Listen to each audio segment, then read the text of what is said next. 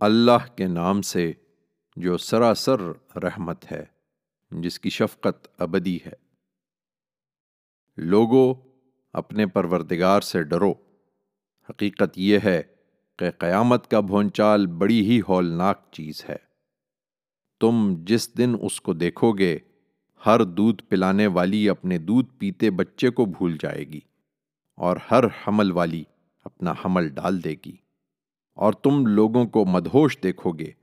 حالانکہ وہ مدہوش نہیں ہوں گے، بلکہ اللہ کا عذاب ہی کچھ ایسا سخت ہوگا۔ ادھر لوگوں کا حال یہ ہے کہ ان میں ایسے احمق بھی ہیں جو بغیر کسی علم کے خدا کے بارے میں جھگڑتے اور ہر سرکش شیطان کی پیروی کرنے لگتے ہیں، جس کی نسبت لکھ دیا گیا ہے کہ جو اس کو دوست بنائے گا تو یوں ہے کہ اس کو وہ گمراہ کر دے گا اور اس کو دوزخ کے عذاب میں پہنچائے گا۔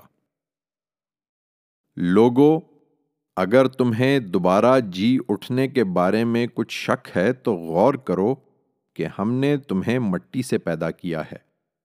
پھر نطفے سے، پھر خون کے لوتھڑے سے، پھر گوشت کی بوٹی سے، جو پوری بھی ہوتی ہے اور ادھوری بھی۔ اس لیے کہ تم پر کچھ حقائق واضح کریں جو تم کو سمجھنے چاہیے۔ ہم جو چاہتے ہیں، ایک مقرر مدت تک رحموں میں ٹھہرائے رکھتے ہیں۔ پھر ایک بچے کی صورت میں تمہیں نکال لاتے ہیں۔ پھر ایک وقت دیتے ہیں کہ تم اپنی جوانی کو پہنچو۔ اور تم میں سے کوئی پہلے ہی بلا لیا جاتا ہے اور کوئی بڑھاپے کی نکمی عمر کو پہنچایا جاتا ہے۔ کہ وہ بہت کچھ جاننے کے بعد پھر کچھ بھی نہیں جانتا۔ اسی طرح زمین کو دیکھتے ہو کہ خشک پڑی ہے۔ پھر جب ہم اس پر پانی برسا دیتے ہیں تو وہ لہلہانے لگتی ہے اور ابھرتی ہے اور ہر طرح کی خوش منظر چیزیں اگاتی ہے۔ یہ سب اس لیے کہ اللہ ہی پروردگار حقیقی ہے اور اس لیے کہ وہی مردوں کو زندہ کرتا ہے۔ اور اس لیے کہ وہ ہر چیز پر قادر ہے اور اس لیے کہ قیامت آ کر رہے گی، اس کے آنے میں کوئی شبہ نہیں ہے۔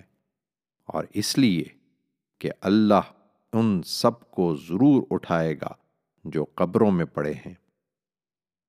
اس کے باوجود لوگوں کا حال یہ ہے کہ ان میں ایسے بھی ہیں جو بغیر کسی علم، بغیر کسی ہدایت اور بغیر کسی روشن کتاب کے تکبر سے شانے جھٹکتے ہوئے اللہ کے بارے میں حجتیں کرتے ہیں کہ لوگوں کو اللہ کی راہ سے بھٹکا دیں۔ ان کے لیے دنیا میں رسوائی ہے اور قیامت کے دن ہم ان کو جلتی آگ کا عذاب چکھائیں گے۔ یہ ہے تمہارے اعمال کا بدلہ، جو تمہارے ہاتھوں نے آگے بھیجے تھے اور تمہارے لیے خدا کا انصاف بھی۔ اس لیے کہ اللہ اپنے بندوں پر ذرا بھی ظلم کرنے والا نہیں ہے۔ اور لوگوں میں ایسے بھی ہیں جو خدا کی بندگی کنارے پر کھڑے ہوئے کرتے ہیں۔ پھر اگر ان کو کوئی فائدہ پہنچا تو خدا پر مطمئن ہو گئے۔ اور اگر ان کو کوئی آزمائش پیش آ گئی تو اوندھے ہو جاتے ہیں۔ انہوں نے دنیا بھی کھو دی اور آخرت بھی۔ یہی کھلا ہوا خسارہ ہے۔ یہ خدا کے سوا ان چیزوں کو پکارتے ہیں جو نہ ان کا برا کر سکتی ہیں، نہ ان کا بھلا۔ یہی دور کی گمراہی ہے۔ یہ ان کو پکارتے ہیں، وہی جن کا نقصان ان کے نفع سے قریب تر ہے۔ کیا ہی برے ہیں یہ مولا، اور کیا ہی برے ہیں ان کے یہ ساتھی جو انہیں مولا بنائے ہوئے ہیں۔ اس کے برخلاف اللہ ان کو جو پوری سچائی کے ساتھ ایمان لائے اور جنہوں نے نیک عمل کیے، یقیناً ایسے باغوں میں داخل کرے گا جن کے نیچے نہریں بہ رہی ہوں گی۔ بے شک، اللہ کرتا ہے جو چاہتا ہے۔ انہیں بتاؤ کہ جو یہ گمان رکھتا ہو کہ اللہ دنیا اور آخرت میں ہرگز اس کی مدد نہ کرے گا اس کو چاہیے کہ اپنے تصور میں ذرا ایک رسی اوپر چڑھنے کے لیے آسمان کی طرف تانے۔ پھر جب منزل کو بہت دور دیکھ کر رنجیدہ ہو تو اس کو کاٹ دے اور دیکھے کہ آیا اس کی یہ تدبیر اس کے رنج کو دور کرنے والی بنتی ہے۔ ہم نے اس قرآن کو اسی طرح کھلی کھلی دلیلوں کی صورت میں اتارا ہے، مگر جو توفیق سے محروم ہیں وہ کہاں ہدایت پائیں گے؟ کہ اللہ ہی جس کو چاہتا ہے اپنے قانون کے مطابق ہدایت دیتا ہے۔ یہ خدا کے بارے میں حجتیں کرتے ہیں۔ انہیں بتاؤ کہ جو لوگ ایمان لے آئے ہیں اور جنہوں نے یہودیت اختیار کر رکھی ہے، اور سابئی اور نصارہ اور مجوس اور جو شرک اختیار کیے ہوئے ہیں۔ اللہ قیامت کے دن ان سب کے درمیان ان کے اختلافات کا فیصلہ کر دے گا۔ حقیقت یہ ہے کہ اللہ ہر چیز سے واقف ہے۔ کیا دیکھتے نہیں ہو کہ جو آسمانوں میں ہیں اور جو زمین میں ہیں، سب اللہ ہی کے آگے سربسجود ہیں۔ اور سورج اور چاند اور تارے اور پہاڑ اور درخت اور چوپائے اور بہت سے لوگ بھی، اور بہت سے وہ بھی ہیں کہ جن پر خدا کا عذاب لازم ہو چکا ہے۔ اس لیے کہ انہوں نے یہ ذلت قبول کر لی کہ دوسروں کے آگے سر جھکا دیا۔ حقیقت یہ ہے کہ جس کو اللہ ذلیل کر دے، اسے پھر کوئی عزت دینے والا نہیں ہے۔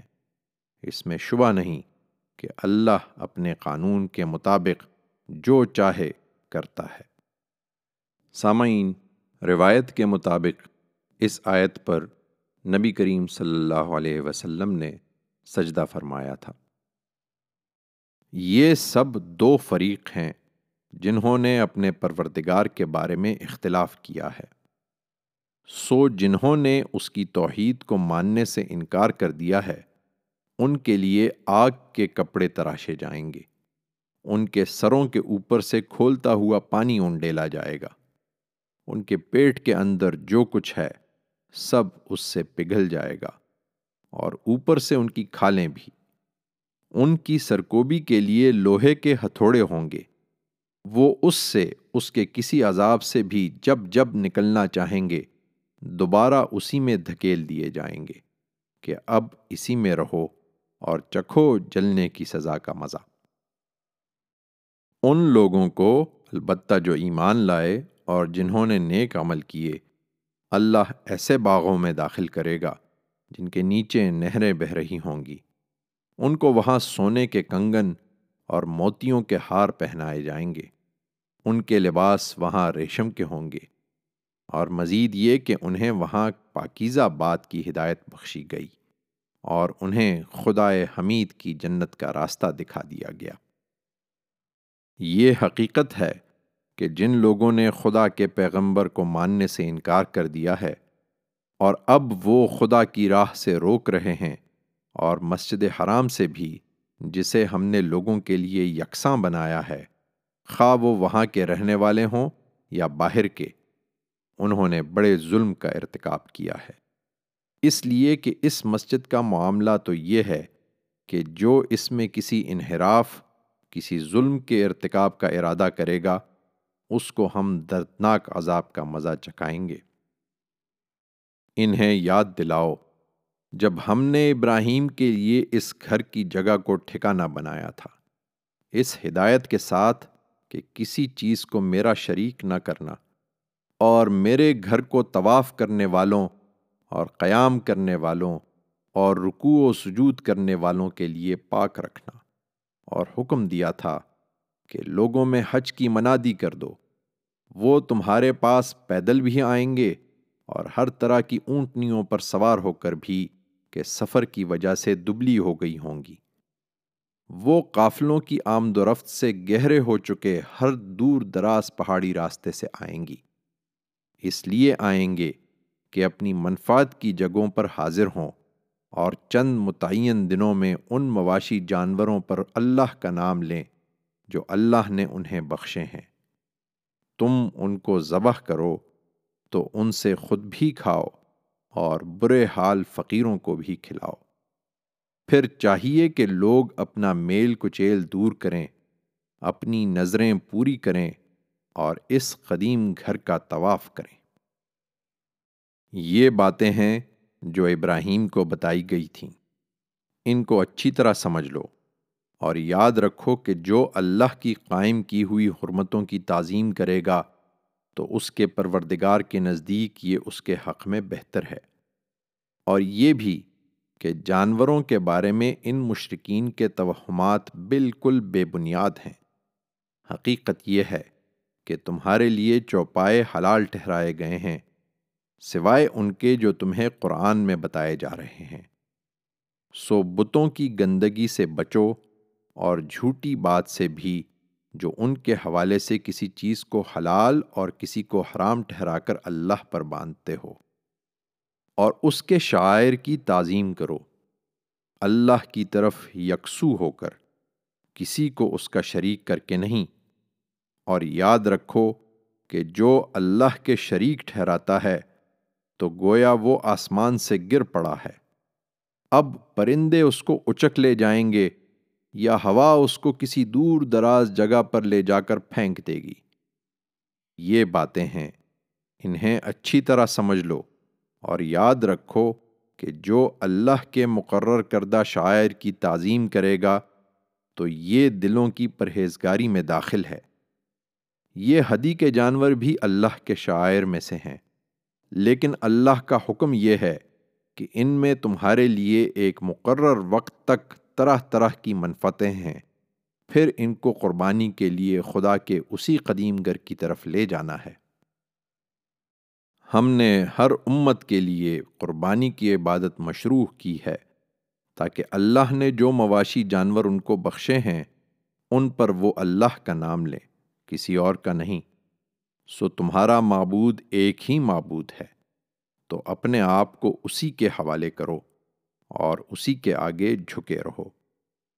اور انہیں خوشخبری دو، اے پیغمبر، جن کے دل اس کے آگے جھکے ہوئے ہیں۔ جن کا حال یہ ہے کہ جب ان کے سامنے خدا کا ذکر آتا ہے، تو ان کے دل کام پٹتے ہیں۔ ان پر جو مصیبت آتی ہے، اس پر صبر کرنے والے اور نماز کا اہتمام رکھنے والے ہیں۔ اور جو کچھ ہم نے ان کو بخشا ہے اس میں سے وہ ہماری راہ میں خرچ کرتے ہیں۔ اونٹ کی قربانی میں بھی تم میں سے کسی کو تردد نہیں ہونا چاہیے۔ اس لیے کہ قربانی کے اونٹوں کو ہم نے تمہارے لیے شاعر الہی میں شامل کیا ہے۔ ان میں تمہارے لیے بڑے خیر ہیں۔ سو ان کو صف بستہ کر کے ان پر بھی اللہ کا نام لو۔ پھر جب قربانی کے بعد وہ اپنے پہلوؤں پر گر پڑیں تو ان میں سے خود بھی کھاؤ اور ان کو بھی کھلاؤ جو محتاج ہیں، مگر قناعت کیے بیٹھے ہیں اور ان کو بھی جو بے قرار ہو کر مانگنے کے لیے آ جائیں۔ ان جانوروں کو ہم نے اسی طرح تمہارے لیے مسخر کر دیا ہے تاکہ تم شکر ادا کرو۔ اللہ کو نہ ان کا گوشت پہنچتا ہے، نہ ان کا خون، بلکہ اس کو صرف تمہارا تقوی پہنچتا ہے۔ اسی طرح اللہ نے ان کو تمہارے لیے مسخر کر دیا ہے، تاکہ اللہ نے جو ہدایت تمہیں بخشی ہے، اس پر تم اللہ کی بڑائی بیان کرو۔ یہی طریقہ ہے ان کا جو خوبی کا رویہ اختیار کریں۔ اور اے پیغمبر، ان لوگوں کو بشارت دو جو خوبی کا رویہ اختیار کرنے والے ہیں۔ اس کے برخلاف جو لوگ اللہ کی راہ سے روک رہے ہیں ان کے بارے میں اللہ کا فیصلہ ہے کہ وہ ان کے مقابلے میں اب ان لوگوں کی مدافعت کرے گا جو ایمان لے آئے ہیں۔ حقیقت یہ ہے کہ اللہ کسی دغا باز نا شکرے کو پسند نہیں کرتا۔ چنانچہ جن سے جنگ کی جائے، انہیں جنگ کی اجازت دے دی گئی ہے۔ اس لیے کہ ان پر ظلم ہوا ہے اور اللہ یقیناً ان کی مدد پر قادر ہے۔ وہ جو ناحق اپنے گھروں سے نکال دیے گئے۔ صرف اس لیے کہ وہ کہتے ہیں کہ ہمارا رب اللہ ہے۔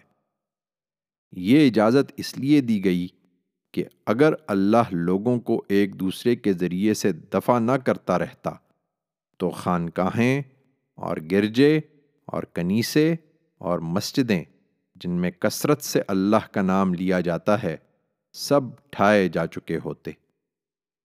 اللہ ضرور ان لوگوں کی مدد کرے گا جو اس کی مدد کے لیے اٹھیں گے۔ اس میں شبہ نہیں کہ اللہ زبردست ہے، وہ سب پر غالب ہے۔ وہی کہ جن کو اگر ہم اس سرزمین میں اقتدار بخشیں گے تو نماز کا اہتمام کریں گے اور زکوٰۃ ادا کریں گے اور بھلائی کی تلقین کریں گے اور برائی سے روکیں گے۔ اللہ ضرور ان کی مدد کرے گا۔ اور سب کاموں کا انجام تو اللہ ہی کے اختیار میں ہے۔ اے پیغمبر، اگر یہ تمہیں جھٹلاتے ہیں تو اس پر تعجب کیوں؟ ان سے پہلے نوح کی قوم، عاد و سمود، ابراہیم کی قوم، لوت کی قوم اور مدین کے لوگ بھی جھٹلا چکے ہیں۔ اور موسا کو بھی اسی طرح جھٹلایا گیا تھا۔ پھر ان کے منکروں کو میں نے کچھ ڈھیل دی۔ پھر ان کو دھر لیا تو دیکھو کہ کیسی ہوئی میری پھٹکار۔ سو کتنی ہی بستیاں ہیں جن کو ہم نے ہلاک کیا ہے اور وہ ظالم تھیں۔ اب وہ اپنی چھتوں پر الٹی پڑی ہیں۔ اور کتنے کنویں بیکار اور کتنے پختہ محل ہیں جو ویران پڑے ہیں۔ پھر کیا یہ لوگ زمین میں چلے پھرے نہیں ہیں؟ کہ عبرت کی ان جگہوں کو دیکھ کر ان کے دل ایسے ہو جاتے کہ یہ ان سے سمجھتے اور کان ایسے ہو جاتے کہ ان سے سنتے۔ سو بات یہ ہے کہ سروں کی آنکھیں اندھی نہیں ہوتی بلکہ وہ دل اندھے ہو جاتے ہیں جو سینوں میں ہے یہ تم سے عذاب کے لیے جلدی مچائے ہوئے ہیں۔ درا حال کہ اللہ نے عذاب کی وعید سنائی ہے تو اللہ ہرگز اپنے وعدے کی خلاف ورزی نہ کرے گا۔ انہیں معلوم ہونا چاہیے کہ تیرے پروردگار کے ہاں کا ایک دن تمہاری گنتی کے حساب سے ایک ہزار سال کے برابر ہوتا ہے۔ سو یہ بھی بے خوف نہ ہوں کتنی ہی بستیاں ہیں جن کو میں نے ان کے ظلم کے باوجود اسی طرح ڈھیل دی، پھر ان کو پکڑ لیا۔ اور سب کو واپس تو میرے پاس ہی آنا ہے۔ ان سے کہہ دو کہ لوگو، میں تمہارے لیے صرف ایک کھلا ہوا خبردار کرنے والا ہوں۔ پھر جو ایمان لائے اور انہوں نے اچھے عمل کیے، ان کے لیے مغفرت بھی ہے اور عزت کی روزی بھی۔ اور جن کی تگ و دو ہماری آیتوں کو نیچا دکھانے کے لیے ہے، وہی دوزخ کے لوگ ہیں۔ ہم نے، اے پیغمبر، تم سے پہلے جو رسول اور نبی بھی بھیجا ہے، اس کے ساتھ یہی معاملہ پیش آیا کہ اس نے جب بھی کوئی تمنا کی، شیطان اس کی تمنا میں خلل انداز ہو گیا ہے۔ پھر شیطان کی اس خلل اندازی کو اللہ مٹا دیتا ہے۔ پھر اللہ اپنی آیتوں کو قرار بخشتا ہے اور اللہ علیم و حکیم ہے۔ یہ اس لیے ہوتا ہے کہ اللہ شیطان کی اس خلل اندازی کو ان لوگوں کے لیے فتنہ بنا دے جن کے دلوں میں نفاق کا روگ ہے اور جن کے دل سخت ہو چکے ہیں۔ حقیقت یہ ہے کہ یہ ظالم اپنی مخالفت میں بہت دور نکل گئے ہیں۔ اور اس لیے بھی ہوتا ہے کہ جن کو خدا کی کتاب کا علم عطا ہوا ہے وہ اچھی طرح جان لیں کہ یہ تیرے پروردگار کی طرف سے حق آیا ہے۔ سو ان کے ایمان اس پر پختہ ہوں اور ان کے دل اس کے آگے جھک جائیں۔ اور اللہ کا فیصلہ ہے کہ وہ ان لوگوں کو جو ایمان لے آئے ہیں ضرور سیدھی راہ دکھائے گا۔ اس کے برخلاف جن لوگوں نے انکار کا فیصلہ کر لیا ہے، وہ اس علم کی طرف سے شک ہی میں رہیں گے۔ یہاں تک کہ ان کے سر پر قیامت یکا یک آ موجود ہو، یا ایک منحوس دن کا عذاب ان پر نازل ہو جائے۔ وہ اس بات کو یاد رکھیں کہ اس دن سارا اختیار اللہ ہی کا ہوگا۔ وہ ان کے درمیان فیصلہ کر دے گا۔ پھر جو ایمان لائے ہوں گے اور انہوں نے اچھے عمل بھی کیے ہوں گے، وہ راحت کے باغوں میں ہوں گے۔